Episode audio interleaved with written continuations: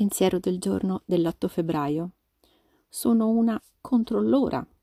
Pensavo di sapere cosa fosse meglio per tutti gli altri. Sarebbero stati a posto se solo avessero seguito i miei consigli. Quando non lo facevano, provavo rabbia, frustrazione e mi sentivo rifiutata. Il programma mi insegna che quello che ha il controllo è il mio potere superiore, non io. Provo risentimento per chi cerca di controllare me perché gli altri non dovrebbero provare risentimento per i miei tentativi di controllare loro? Non sono Dio. Non posso cambiare nessuno tranne me stessa. Quando mi impiccio troppo delle vite degli altri è perché sto scappando da me stessa. Meditazione del giorno.